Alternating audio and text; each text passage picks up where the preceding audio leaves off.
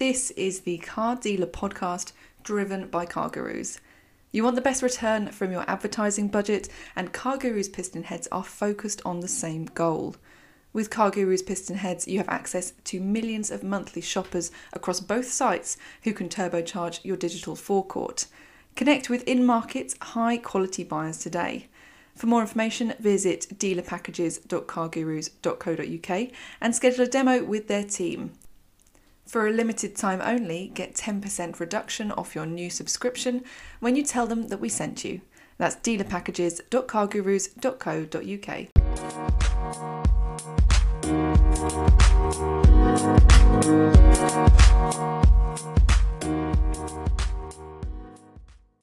Hello and welcome to the Car Dealer podcast. I'm your host, Rebecca Chaplin. If you've never heard of Car Dealer before, we bring you the latest news and updates from the automotive industry seven days a week. We also publish a monthly magazine online all about what's happening in the motor trade. You can find this and much, much more at cardealermagazine.co.uk. So, welcome back to the podcast where editor in chief James Baggett competes with me each week to choose the best news stories. We are joined today for episode 19 by Darren Martin from CAP HPI, who has actually been, he was actually our first podcast guest, I think. Is that right? Apart from the one and only James Batchelor. He was indeed. Yes. Uh, so, Darren, what have you been doing since then? Oh, been listening Not a lot, I imagine. listening to your podcasts. Oh, Oh, that's why he's brilliant. back. Yeah. Um, No, I, I see you're doing a bit of a, a big walk as well. a run. A run. Yeah. Sorry. Yeah, well, A fast it walk. was, it was a run, and then I got injured, and it's turned into a run walk, and now I'm back to running again. So Oh, yeah, doing, doing 50 miles uh, for prostate cancer UK in April. oh, brilliant. 50 Yeah. miles, 5 0. Yeah, throughout the month, not in one go. Oh, wow. I was thinking, wow. Ultra marathon. Um, and I imagine used cars are keeping you busy at the moment. Used cars are uh, it's unbelievable what's happening with with used cars. It's um, the market is so strong. It's uh, stronger than we've ever known it. The word unprecedented has obviously been used a lot over the last uh, last few months or year, but this is stronger than it was going into June last year. It's um, looking back at our records because we're, we're going to move values up this month by around 2% on average. Uh, lots of moving parts within that. That's the strongest movement up in a single month since 2009. So it is absolutely going great guns out there. Jobs on fire, as they say. It is amazing. Wow. You texted me yesterday or day before, and I think you said it was it was going up at 0.5% a day. almost that amount a day. And that because at the start of the month, it was really, really stable. It was around, I think it was, so on average, 0.2% up, something like that. We got to the 12th of April. First couple of days, it, it was steady again. And it, and we were, we didn't think it would go up by too much since then because it seemed um, as though business was good, but not absolutely booming. Um, obviously, um, we then was sort of having, having calls with retailers and those types of things and, and realised how strong it actually was. And then you start to get the data through from auction sales and, and remarketers since the 12th. Um, and to be fair, it started a little bit earlier than that, the sort of commencing the 5th. And um, values just absolutely going through the roof. I think it's, it's obviously a lot of demand. Um, but also there are supply issues and there's more supply issues to come. Um, but initially, the, it's people, re, it's, it's dealers replenishing their stocks. And from the retailers we've spoken to, there was one that had 20 people queuing outside his door on, on the 12th of April. And the showrooms, wow. showrooms that are to, uh, sort of queuing outside showrooms because obviously they've got to be COVID safe inside, and they and it's it's absolutely it's crazy out there. It's uh, for a man, it is positive. It's, it's really it's great to see. In the last couple of weeks, I've been to three different dealerships now. I've been to I spent a bit of time in a BMW one last week when I was getting my bike serviced, um, and I've been to see a, a used car dealer, and, and, and yesterday went to see a Citroen dealer just up the road. Um, and they were all incredibly busy, just as you've just you said. I mean, there was a constant stream of people coming in. And um, I, I, was chatting to the operations manager. It's the, it's the Yeomans um, group of dealers, operations manager for some some of those uh, uh, uh, franchises in his portfolio. And he said the used car market was absolutely crazy. And he said that the, the problem they've got is March was obviously depressed for new car. So those part exchanges haven't been flowing through quite to the level they would do normally at this time of the year. So they're struggling with generating their own part exchanges and their own used car stock, which means they're going out to try and find others. And when they're out there, it's incredibly expensive. Uh, to, to, to, buy these. So I suppose that must be happening across the industry, Darren. Is, is this part of the problem? Yeah, it's, it's replicated everywhere, and you've got obviously the, the remarketers want to make as much money as they can. Um, was sort of hearing of, of some remarketers even holding back for now, almost waiting for that further strength to come because it will strengthen again, I would say, next week, the week after. Um, so they're try, almost trying not to sell at the moment because they think it's going to strengthen. But if they're getting bids that they can't turn away, then they're, then they're having to do it. Um, and, they're, and, they're, and they're selling and, and people are buying them for more. Retail prices are going up gently, I would say. We've seen some of that. Trade prices are going through the roof, so the margins are getting squeezed. So retail values will have to go up, I would say. Um, and I don't know how much more trade prices can go up, but um, with the semiconductor issues and, and lack of parts exchanges coming through from new car supply, it's going to keep used car supply fairly measured. You're not going to get all those lease extensions coming back still, so they're going to keep getting extended. Um, we're hearing lots of reports of that. So I think demand supply dynamics just mean it's going to stay. Um, it's going to it's going to push prices up for a, for a while. Yeah. Anything in particular model wise that's that's doing really well? I've asked that question on my team myself, and it, they come back with it's across the board, and it, and it really is. It's, uh, I mean, looking at it convertibles have been unbelievable for, for a couple of months now. They're going up, and I think we, we gave you a list of what the top appreciators are. There's an S Class Cabriolet that gone up by about nine grand at three years old over the course of a year. They're still going up. Um, but even this week, I saw like an Astra Diesel has gone up by a couple of hundred pounds. It, it's, it's, it's mainstream stuff. If it's nice with good options and good spec, as always, it's they're, they're going better than anything but the um, but the strength is, is pretty much it's across the board for most things. There are there's the odd thing that um, yeah that, that maybe they're not so desirable, but most mostly every sector is going up. One area that isn't going up so much, which is in contrast to last June, is the older stuff. The older stuff seems to be more stable, and I guess you haven't got people going out to avoid public transport now. They they bought last year. You haven't that that lower end isn't as strong, but the the three year old stuff is what's gone up by the most. Um, and even and younger than that, there's obviously going to be a bit of a shortage of, uh, of young used cars as well because of what, what happened with with new car registrations. So that area could be could be quite strong as well. And if you can't get a, a new car, you're going to go and look for a used one. And the consumer doesn't necessarily know that that cabriolet, for example, is, is nine grand ahead of where it was a year ago. He wasn't looking for one a year ago. He just knows how much money he's got in his pocket and how much he's prepared to pay for one now, or how much he's got to pay for one now if he wants one.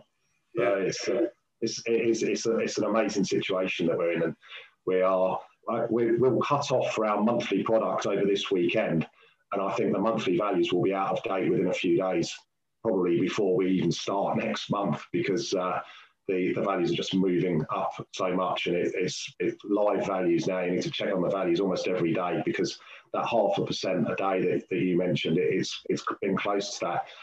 Pretty much the most of the 2% movement that we'll make will have been in the last sort of 10 days or so. It's wow. crazy. It sounds like you. Uh, it's about it's about time to sell your um, your your Porsche, Becca. Yes. Do you want me to get rid of it? Is that what you're angling for? I don't think anyone wants Porsche. It doesn't work. Um, how, how long do you think it's going to last for, Darren? Uh, that's the million dollar question, isn't it? But I think it will be a, it will be a few weeks. I think it will be through May. It might not be as strong as this, but I think the strength will will will be there.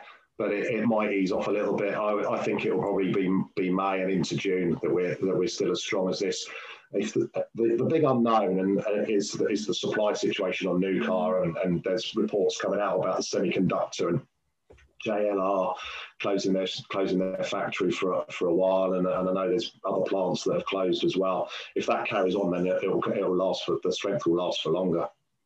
Wow.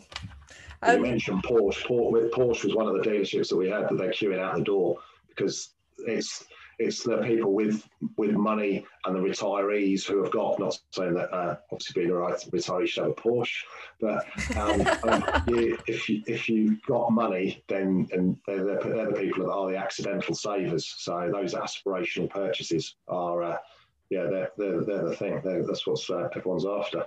But do they want an S class Boxster? That's the question, Becca, isn't it? I did. right then, come on, let's do our let's do, let's do our quiz. Okay. Um, let me do the rules first. So, if you've never listened before, Darren is our guest judge today, and he is going to be deciding who out of James and I has chosen the best stories. Um, James and I both picked our top five stories of the week. Is it five this week, James? Eight eight, obviously. Um, we're supposed to choose five, and we're going to take it in turns to talk about these stories. At the end, Darren has the final say on who chose best, but he's also going to tell us if he thinks we missed anything. The winner is going to be decided based on having the overall best stories. And if you disagree with any of us, then please do let us know by tweeting Car Dealer Mag. Um, last week, I won the quiz, I think. Every time I write this now, I come around and I'm like, I can't remember what happened last week. Um, but the score is still 9 7 to James. You sure? Yeah. Okay. What do you mean, am I sure? I thought you would have caught up another one. No, I thought it was 9 8. No. Not I just change the script every week, don't I? Okay. Just have to change that one number. Um, so I get to go first. Are you ready? Go. Um, I'm going to start with the very sad news about Richard Parry Jones, who tragically passed away in, I believe, a tractor related incident. Um, but there's been lots of very sad people in the motor trade this week who are very shocked um, at the news that he had passed away. He's obviously um, very iconic, had worked for Ford and was it played a very important role in some of Aston Martin. Yep. Yeah, um, was was he chairman at Marshalls? He was chairman at Marshall Motor Group. Yep. Yeah. Um, so was obviously a very big figure in the motor trade, and it was very sad. Yeah, no, incredibly sad news. This was on my list as well, and um, oh. I mean, Richard been working in, in the industry. Uh, he, he worked for in the industry for 40 years, 30 of those for Ford. Um, he was the man who was responsible for the engineering at, at that manufacturer when they when they brought in the new Mondeo in 1993 mm. and the launch of the Ford Focus in 1998. And I mean that was an absolute landmark car for that manufacturer. Completely changed them around from from the Escort that was getting very tired towards the end of its days to to this whole new whole new model, which is, has been an absolute rip roaring success for all the years that followed. I mean, he was such a legend, um, Richard Parry Jones, that even even uh, Bill Ford, the executive chairman of Ford Motor Company. Yes. Um, paid tribute to him on, on Friday evening, um, saying he was a rare talent who left an indelible mark on the on Ford and the industry. Um, and I loved the quote that said, "I can I can tell you that going on a test drive with him was not for the faint of heart." So you can imagine he was probably quite a spirited driver. Um, but there was some some incredibly moving um, uh, tributes paid to Richard Parry Jones, and and rightly so. So it's it's definitely right. That's the first story that we should pick, and uh, and very very very sad to see him see him mm. go. Um, do you want to go next then? I will. I will indeed. Uh, I'm going to go with much EV news. Uh, this week, uh, I'm going to start with a story that we published this morning. This is a huge survey that's been put uh, put together by the AA and Electrifying.com uh, of 15,000 motorists, um, with some quite staggering facts that came off the back of it. Um, 81% of motorists quiz said they think EVs are too expensive. But I did have quite a funny reply on Twitter saying, "There's you you point me towards one car buyer that says a car is too cheap." Yeah, which I think is a very good point. I did but, think that was quite a funny stat when I read it. Yeah, but I, I mean, I, I, still still eighty one percent think they're they're too expensive. Sixty three percent didn't even know that there was a plug-in car grant. Yeah. think where have they where have they been hiding? Um, but there was some positivity towards EV. Sixty-two percent said that they liked the thought of waking up to a full battery mm. like a mobile phone, uh, and thirty-four percent said an EV would fit, fit, with their lifestyle now. But it was a really interesting survey. This and the, oh, the, the reason I've picked it as my first one is actually we've we've covered a lot of news this week on the website, and quite a lot of it has been EV related. And I was going to just tie this in with the news from um, Auto Trader. It's a slight dual story. Here. Oh, cheat. It's all out. um, but I'm going to tie it in with the news from Auto Trader um, that uh, came from Commercial Director Ian Plummer, who's talking at Goodwood this week. Our guys went out there and was covering that press event and uh, picked up the news story that actually used electric car supply is far greater than the demand that is out there. Um, so I was thinking that what, what I found quite interesting in, in the in the new car market, used car, uh, electric cars are really picking up, aren't they? They've, they've completely accelerated. Tesla Model 3, best selling car in December, um, and all the manufacturers are bringing them out. But yet in the used car market, and this is how I'm going to bring our lovely guest Darren into this. Uh, the used car market, they don't seem to be quite as popular. Uh, would, would, I would I be right in that in that in that assumption, Darren? Yeah, I would definitely agree that supply outweighs demand in the uh, in the used car market, which is uh, and which is why values have dropped on EVs over the last year. Where there's been obviously been strength in the used car market overall, but that's been mainly on petrol and diesel uh, engine cars. EVs have, um, yeah, they have struggled a little bit more. I think there's, there's various reasons for it. They're expensive compared to a, to a petrol diesel car. Um, there's still a little bit of the case of the unknown. I think, as, as that survey obviously showed, there's still range anxiety is still a thing. Um, the amount of time it takes to charge is, is obviously still a thing as well. And it is just, people are just a little bit wary still. I, I've got a bit of a theory that I think if people are looking to buy a car, they'll look at an EV now and they'll go, I'll get one next time, yeah. and that'll be in, in three years' time or something. And at the moment, I think they're, they're, there's a comfort blanket almost around the petrol and petrol and diesel. Um, I'll, I'll, stick with that for now. Um, a bit of an anecdote. We've got an, an EV uh, specialist editor at, CAP who, who um, in, in, my team, and he um, he's come just recently come out of his company car. So you'd expect him to go to an EV, and he was looking for an EV, wanted to get an EV, he's not getting one because that, that one journey a month he might need to make to Leeds, he, he'll have to park it up, find a charger, get it charged up, get and then go and do his work, and then come back to it. And if he can't get in, then how's he going to get home? It's little things like that that yeah. just that make put you off that final sort of step. So uh, the, the ranges are improving, the great news, but I think they need to come down in price a little bit. There are some out there that are um, obviously at the cheaper end, like MG, which is a bit of a, a game changer, things like that. Um, but um, I think we're a little bit away from them being mainstream for used cars. Do you think Go on, sorry, Beck. um, do you think that the plug-in car grant actually works um, in a negative way for used cars because you can't get it on used cars, can you? So um, therefore, people are getting the saving on a new car, but they know they're not getting that saving if they buy used. Um, yeah, I don't know that it works negatively because there's, there's quite a big gap between the new price and the used anyway. So when they reduced that grant recently, we didn't see much of an impact from it. But I think the fact that there's no incentives for the used buyer is a is a massive negative. and you can't get away from a lot of the new stuff. Is, is the incentives are for sort of company cars and things like that, and for and for fleet business rather than for retail. Mm. Um, and obviously, the grant is only available on a fairly expensive car anyway. So um, not sure that it, it has that much of an impact. It's still the fleet area that, that, that they work in the best. I think you hit the nail on the head with the um, with with the range point because the sort of stuff that's on the market now in the used car market. I mean, for example, I was at an auction last week, G3 up in up in Leeds, and a and a Nissan Leaf on a 2015 plate went through, and only made four thousand pounds. And I mean, we, we all we all stood there quite shocked. A bargain. Yeah, quite shocked. But you've got to remember that car's probably only can only do 90 miles. It's probably had a little bit of battery depletion in the last mm. six years. Probably got a range of you know real world 70 to 80 miles now. Well, actually, that doesn't make sense for for, for a lot of people, does it? And I think that the, the, issue is that those cars that are filtering down into the used car market mostly are the ones that have got the old range. You know, that, that there's been a seismic leap in these newer models where they're doing 200 miles plus, and that's that's real world. So I just wonder whether just as electric cars have taken off in the new car market if the range is increased, maybe that will happen in the used car market when these start filtering down into into used cars. Mm. Yeah, they're great as a second car, aren't they? That that example, that Leaf, that's that's perfect for for the sort of the, the little journeys you're going to do, but it doesn't satisfy your whole requirement. So, um, and I think you still need to.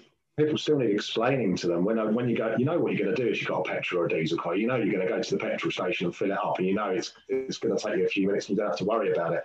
If you buy an electric car, you've kind of got to have it explained. Well, how do I plug it in at home, and how long is it going to take me to charge it, and will I be able to drive that two hour journey and things like that. And that is still a little bit unknown. So it, it needs to be more more mainstream and there do need to be incentives for the used car buyer as well.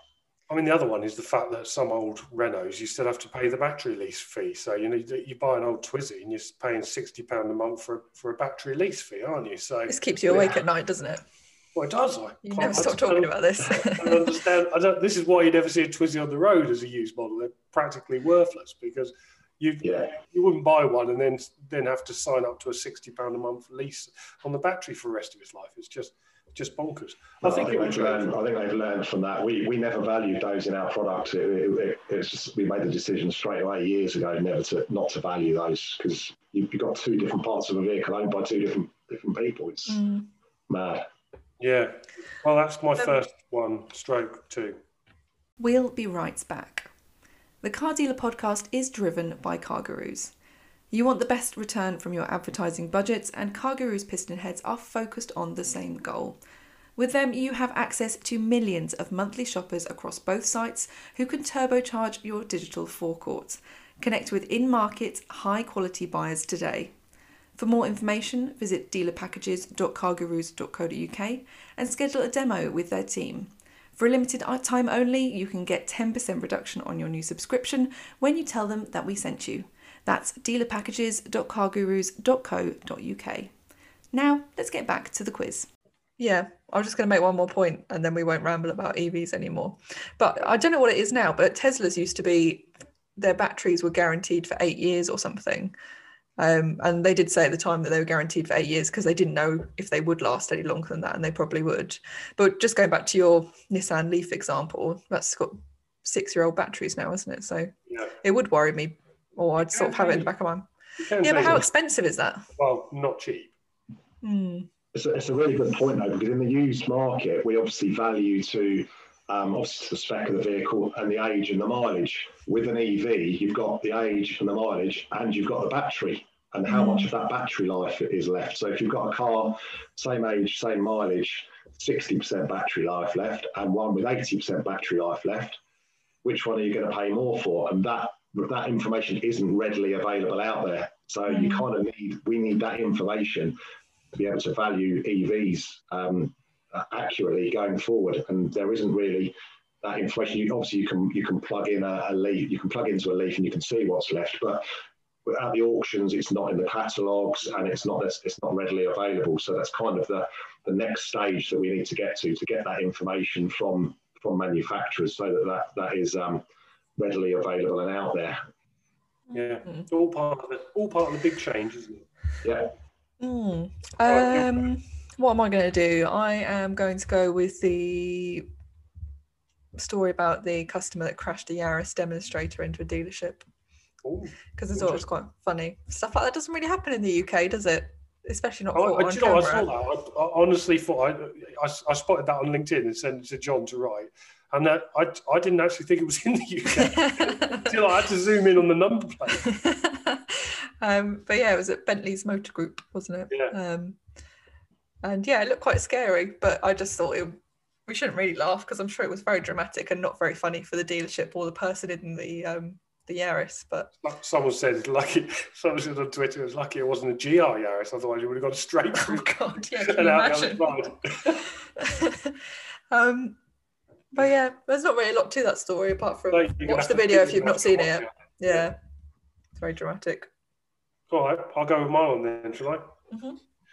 I'm going to go with the Mitsubishi dealers, um, mm-hmm. who this took up most of my this day. on my list on Tuesday. So uh, these are the these are the Mitsubishi dealers who are pretty angry with the way that the cars are being sold off by the manufacturers. So obviously, Mitsubishi is leaving the UK this year, probably the end of quarter three. They're winding down their operations and trying to sell off the uh, the, the, the, remaining stock they've got. Um, and I spoke to a number of dealers, five in total, which I, which I called up at random, um, and they were all incredibly cheesed off, if I'm honest. Um, what's happened is that the, the manufacturer went to them in, in quarter one and said, right, let's have one last push, guys. Let's, you know, let's have a big, this big marketing campaign, get these remaining cars out there. They've heavily, heavily discounted them. Um, uh, and cars that they still had in stock included the Shogun Sport, ASX, handful of Outlander PHEVs. Um, but what happened is they've got an internal system at Mitsubishi. Any dealer can access it. One dealer, uh, you know, clever one in my mind, went on went on there and, and, and ordered them all, bought all of the Shogun Sports, um, and then all of these dealers were left with with appointments and test drives that they that they couldn't they couldn't fulfill because they couldn't actually sell them any of these um, these Shogun sports. Now, I, I, get the fact that any of these any of these dealers could have done exactly the, the same thing, and the manufacturer hasn't done anything wrong, and the, the dealer who bought them hasn't done anything wrong. However, they should have been a little bit more fair about it. You know, if you're asking all of your network, I mean, one of the dealers said he'd spent tens of thousands of pounds on some some marketing campaigns for these exact models only not to be able to fulfill the orders that because uh, sorry not be able to fulfill the test drives and potential orders because all the cars have been sold. So i think that mitsubishi used to have a fantastic relationship with its dealer network and from all of the dealers that i spoke to this week that has completely deteriorated. They were very very upset. Um, I got shouted at by the uh, Mitsubishi PR man who was not happy with my story, uh, but we gave them the right of reply, and I'm going to mention what they say. Let me scroll to the bottom of the story. I was going to say they do say that they are getting more, didn't they? They say, yeah, they did say they are going to get some more cars into the country, not not Shogun Sports, but some uh, some some other models oh, right. into the country. They um, they said they don't comment comment publicly on business activities of specific dealers. Um, they did say a small batch of cars were called up from their Portbury, Portbury facility by one dealer um, on the same terms of any of their other partners. Um, and obviously, we also talked about the fact that Nissan and Mitsubishi have got a very close alliance and that they could possibly uh, be taken over the, the sales and possibly servicing in the future in the UK for Nissan and Mitsubishi. And they said they wouldn't comment on that wild and ungrounded speculation, despite the fact that many of our dealers worried that that was going to be the case. So, yeah, I just.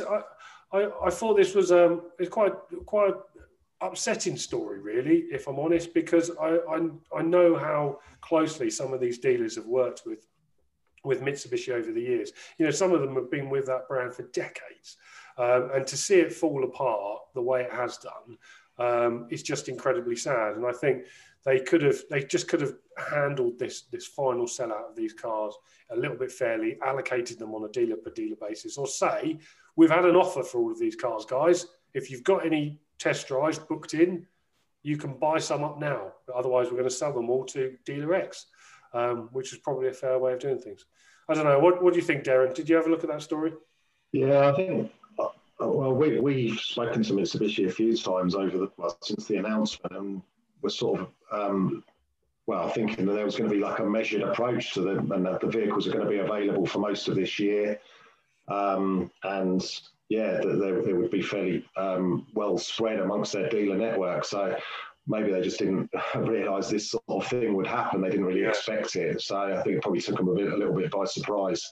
Because yeah, we were, they were obviously talking to us from a, a, residual value point of view, and with the stocks that they had left and the measured approach to them going hitting the market, then um, it would, would have been fine on both new and on used cars. So I'm um, not to say this will have an effect on, on, on anything residual wise, but it is a, a disappointing for their for their dealers who are relying on it. They got a, sort of a, had a loyal following with the dealers as well, haven't they? And yeah. they're obviously in, in a little bit of limbo now. Yeah, it's um, it's been interesting to see the, the, the, network slowly sort of evaporate. You know, some have gone across to Subaru, we've announced this week, and we some mm. have gone across to MG, some have gone across to SsangYong, and I don't blame them. You know, as soon as a, if you if you'd been with a with a manufacturer for decades, and all of a sudden they said they're going to leave the leave the UK, you would desperately go and find another partner to. Yeah, it's so it's sad, isn't it? Though, like people tend to join Mitsubishi for life, don't they? And do well with them. And also the fact that these cars are clearly popular. I've talked to a couple of dealers as well who've said L200 has been really popular recently as well. So it just makes it even sadder, I think, that they're leaving when there's clearly a decent customer base in the UK that like these cars. Yeah, that's really popular. The L200, yeah, and it has been for a while. It's probably the, the sort of the jewel in their crown now. So yeah, if uh, they had test drives organised for things like that as well, that would cause a problem. But um, yeah. yeah. I mean, if you were the, the alliance and you were looking at your your your portfolio of Renault, Nissan, Mitsubishi, you would think that some form of deal with Nissan here in the UK would make sense, wouldn't it? Nissan have got the Navara to Mitsubishi's L200. They've got the X-Trail coming next year to the Outlander. They've got the Qashqai to the ASX. They've got the the um, the the, the, um, the Juke to um, their Eclipse Cross. You know, actually, there's they're probably actually all of the Nissan models are better than the Mitsubishi ones, aren't they? So you know, if you could target that database of buyers, you could actually do incredibly well if you were if you were Nissan. So it seems seems yeah. sad it's going to let all of these buyers disappear into the ether and, and go into other other brands when they could keep them within the alliance. Yeah, mm. I think there's some good opportunities for Mitsubishi dealers, like with the brands you mentioned earlier about sort of Suzuki and SsangYong and um, those sort of things. MG, I mean, they, they, they're good brands, aren't they, with a, with a good portfolio of vehicles. So for that sort of little, um, almost sort of niche area, I think they'll they'll do quite well. Obviously, they'll they'll miss Mitsubishi, but I think that hopefully they'll they'll they'll keep strong throughout that. I think just, with, sorry, I was just going to say with these with these brands, having having been out at this this Citroen dealer this week, we ended up talking about about Suzuki, and they and there was a because there, there, was a Suzuki buyer on the on the forecourt just picking up a new Swift Sport, who and he chopped in an, an old Swift, you know, the three four year old Swift for a new Swift. And I said, that's strange, isn't he? He's just he's obviously gone for the sporty one. He says, well, you'll find with these sorts of brands, once they buy Suzuki, they never change to another another brand. Um, and, and, I reckon that's the same with Mitsubishi. I bet you those customers have been so loyal to that brand, they just keep buying and buying and buying. So when it disappears from the UK, it's going to be quite difficult for these buyers. What are they going to go to next?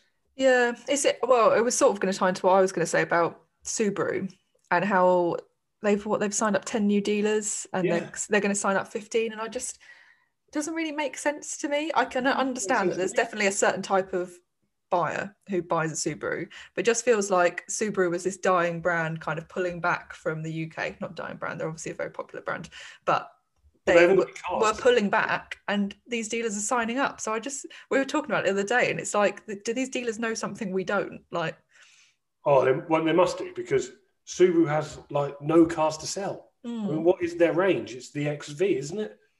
Yes. I don't, I don't understand. I really don't understand why these.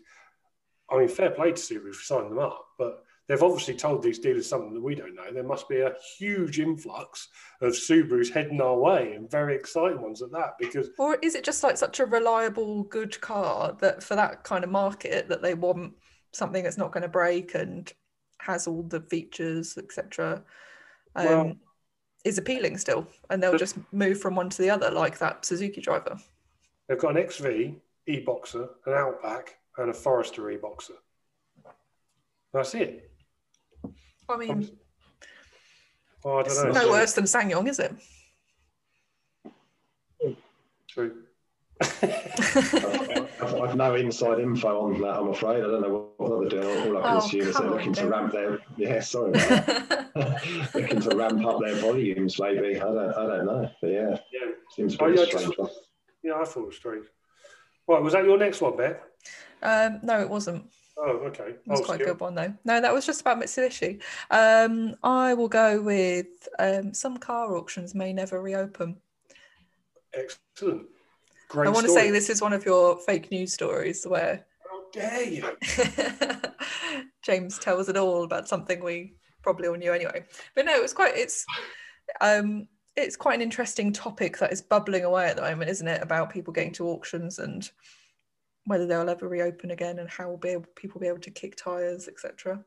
Yeah, I mean, this must come up in conversation every day for you, Darren. I mean, the ones, the dealers that I saw up at this auction loved being there, but that was probably by the virtue of the fact they were actually there. Uh, I, didn't, I, didn't, I, I, I, watched the video. I thought it was really good. As someone said, "Oh yeah, we, we, we want we want to uh, breathe in the carbon monoxide." it's, uh, it's uh, an, an, interesting one. But I thought the I thought the video was excellent. Obviously, that facility at G3 looks looks really really good. I uh, um, spoke to a couple of my editors afterwards because obviously our office, a lot of my, my two of my editors based up in Leeds, so they're going to try and get along and uh, and have a look because that's part of the job that we miss is, is getting out and, and mixing at, at the auctions um, and speaking to people. I, I yeah, it, it, gets brought up all the time. Um, I think that, that, some of the larger auction houses won't be reopening physically. Um, some will. I think Matt Manheim are, are, sort of talking about it and probably will for a bit further down the line. There's going to be a mix, and that's what that, that, that the, the, the feeling in that video was as well. There, there will be some that have done brilliantly out of being completely online. The analytics of the auction company is so much better. They can see how many people are locked on, how many people are bidding. Um, they can kind of see, get the analytics afterwards rather than the number of people in the hall and that type of thing but people still want to go out and and, um, and look at a car and um, kick the tires, meet people, um, and see. And I, thought it was interesting. Uh, there's a certain price range where you're still going to want to go and look at that vehicle. If you're spending sort of 15 grand on a car, you might want to go and have a look at it. But the NAMA grading now, and, and that's been in place for a few years, and now it's coming into its own again. I just think that there's space for both, but I do think going forward, I think more will be online personally. And uh, I think that um, there may be a bit of a splurge of people going out now and, and visiting the auctions, but that um, it's, it's, probably a lot more productive to, to be sat at your desk and buying them online as long as the condition grading is right. But um, there, there will be a mixture of both. And the ones that are open physically will probably take a little bit of business away from the ones that aren't because yeah. there will be um, those that want to go and attend. So I, I think it, it's good. It's a, it's a mixture, and, it, and it, um, there will be a space for, for both going forward. Yeah, I agree with you completely there. I mean, I think the, the, the, thing is, we've been buying cars in online auctions for years, haven't we? eBay, eBay Motors, has been, eBay's been going for a long time, and people have been buying blind when you just con- in the consumer world for, for years. So I used to buy all my cars on eBay. I was thinking about this the other day. It never bothered me to buy them. And, and... you know, because you'd always say, wouldn't you? You advertise the car on eBay, you say, oh yeah, you can come and see it beforehand. But the amount of times that people actually bothered to come and see the car before buying, they would just bid for it and buy it online. I don't know whether that meant that the cars were slightly cheaper as a result. But I don't think they really were. Probably not. No. So I think I, I, I think it, the trade's just caught up with it. Like as the, the trade is caught up on a lot of things. You know, when it comes to e-commerce, I think that's but we've talked about it a lot, haven't we? How, how, it's been supercharged by the pandemic, and I think this is another just another part of that. Um, and I think you're right, Darren. I, I, think there will be some that some of the smaller auctions will continue, uh, some of the independents, and they will they will grab some of those customers from from the big ones that, that don't like doing online. But I do think the majority of it will be online in the future. It's a whole new level of like competition, isn't it? How can you do the best online auctions and yeah. how can you do the best like blended experiences we keep talking about. But it makes a lot of sense. People are gonna at the end of the day, people want to see who they're buying from sometimes, but sometimes you can't bother to go out and sitting in a car's too far away or you trust the people buying you're buying from. So I think people will do a bit of both. Well, I was talking to I was talking to one of the auctions today actually, and they said um, that, that, that, that, their buyers say we, we like some some of their buyers say they like online because they can do three or four different auctions on the same day without even leaving the office. You know, they could you can't really do that when you're driving between Blackbushe and, and a another a another dealer. Anywhere in the country as well. You can mm. you can buy buy cars at the regional stuff. You're not just going to pop along to your local auction now. You can buy cars from Scotland if you're in on the south coast of England, can't you? And those so pick and choose where, where you go. And as you say, yeah, just log on when you feel like it, or to specific auctions. it's it's a lot easier. But obviously, it's still nice for those people to go and grab a bacon butty and, and meet people and see the condition of the cars. Mm. I think you've um, you, you make a very good point there, Becca, as well about the fact that it's all going to come down to this competition of what it's like online. G3 was saying that um, one of the things they're doing for their online buyers is installing four different cameras in the hall, so the online buyers can swap between the cameras as they these cars are going through. Um, and I think you know, having seen some of the other platforms, they're not quite they're they're a bit like our website when we built it at the start of the pandemic. We kind of threw it all together, and now having to kind of unravel it afterwards. I think it's the same for many businesses, isn't it? They did what they had to do. And over the over the coming months and years, we'll see this evolution of things just getting better and better and better. Mm, it's like when you talk to um, you did that interview with Motorway, and there's some businesses that are coming into it from a how do we do this best from the start, if that makes sense. And then you've got all the kind of uh, live auctions that are trying to reverse engineer it back to how can we do it. So it's um yeah, it's, people are definitely going to come up with some really interesting ways to sell cars at auctions, and it will make things more interesting for us, I'm sure. Yeah, definitely. Right, my go. Um, I am going with Inchcape and uh, their update to the stock market that they're selling their retail operations in Russia for 70 million pounds. Uh, well, they're hoping to um, to get that 70 million cash on completion of the deal. They've sold sold it to a operator, an operator in Russia that I cannot pronounce. I won't try. Um, and uh, the, the interesting thing, the interesting thing here. Please try. Klahuj Avto. Klahuj Avto. Is that right? Oh, no idea. You're not going to know. Just wanted, no, you just, just wanted to try. Just, just, wanted to maybe do it. Um, the interesting thing, thing here with Inchcape is it's another step away from their retail operations. They've been scaling back their dealer operations over the over the last few years. You remember, you'll remember last year they sold a number of their Cooper BMW dealers to, to Vertu Motors here uh, in the UK, um, and this this Russian deal was was was part of that strategy. They said it's um, they're going to be spending the money on growing their core distribution business. So um, I just thought it was interesting that they were very open about that. They, they, they were talking about the fact that they are they are looking to move further away from retail operations around the. They're obviously an international international business, um, looking to move further away from those operations around around the world. Uh, it'd be interesting to see what what they do in the future. Because if you have a look at some of their numbers, they make all of their cash from distribution. It's not from selling cars, um, as we know. It's a very very small margin, isn't it? Selling cars, but but distributing them, they've obviously can make some decent cash. So that's very good. A strong, strong brand though on on sales. Certainly in, in, the UK, we have a strong relationship with, with Inchcape, and they are they are very good at what they do. So I guess they've still got a, a place for that.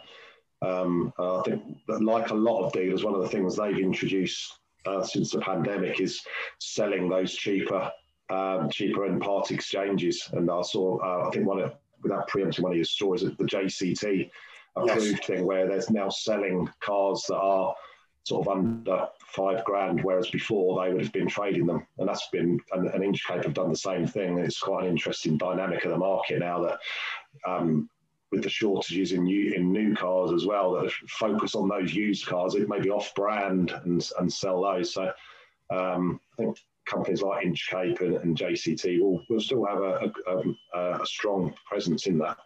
Mm. Yes, yeah. um, Peter Smythe was saying that from from Swansea. We obviously talked chat to him last week, but he he was he he gave me a call after that JCT 600 story and said came out and said this is this is what our, the dealer groups of our size have to do. We're having to sell these these these cheaper used cars, and actually it works incredibly well. Funnily yeah. enough. Yeah. why would you trade them to someone else to let them have that cut of the pie when you could do it yourself? It's been a policy, hasn't it, for ages? But they, they're changing their policy. That's one of the good things coming out of the pandemic, really, that it will make them more profitable by do, by doing the less traditional things and, and thinking of things a bit differently and simple things like that to make more money. Mm. Yeah. Right, you'll go. Um, this is my last one, which is just about um, Gen Z and how they are itching to spend stockpile cash on a new car. Gen Z. I mean, which is 17 most... to 24 year olds for people who don't know. Nobody knows. Nobody no. knows. Millennials, baby boomers. I mean, I just hate those terms. Well, that's, that's good to know. It's probably irrational, but I really, really dislike it. well, why is it on the website then? Uh, um, someone else wrote it. yeah. Well, um, we know that everybody, well, I mean, that's a massive generalization, but in general, people have more cash. But the fact that these Gen Z people are going out and want to go treat themselves to a new car, apparently, I think on average, they've got £2,000 more than they would have, or £2,000 in the bank, which I definitely would have liked when I was between the age of 17 and 24. But yeah, they're going out to buy nice cars with them. It is nice not wanting to use the term that these younger people are looking to buy cars because for a long time, uh, many people have, many industry commentators are saying, oh, younger people are drifting away from car ownership and they're going to car sharing and they don't want it, it costs too much, etc. That is one thing that the pandemic, another one of the things the pandemic has done is, is made people want to go back to their own their own space, have their own have their own mobility, and nice to see that that's coming. Who who did the survey? I haven't got the story mm, on my list. Mm, it's in front of me here. Um, Auto Trader. Auto Trader. So yeah, they um, they have good data. So yeah, interesting. Those that, that they've found that as well. Mm. I would say it's a counter to that, though, that those younger people are also more heavily affected by the pandemic, aren't they? If they're in yeah. like, hospitality jobs and things like that. So it's maybe a little bit of a two of a split there with the ones that are in, in good jobs where they can afford it, and those that have been sort of harder hit by maybe in sort of tourism and travel and and hospitality. So I think it's probably a little bit um, maybe not um, across the board. I would say. Mm. It's um so just to give you a bit more detail on the figures, it was um 77% of Gen Z um, believed that oh no, sorry, that's they believed they were more focused on sustainability um, and versus 54% for 55 to 64 year olds um, and just that they are they're more worried about reflecting their personality having good sat nav good sound system and i guess that kind of plays into it a little bit doesn't it? When usually when you're 17 or 18 you can't necessarily afford those things so just driving them more towards this kind of eco-focused having all but having all the best things on their cars probably good for the new car market yeah, about connectivity. I think when we um, yes. um, bought a car for my son, we bought a 62 plate Picanto, and the first thing he did when he got in it was look for the USB port.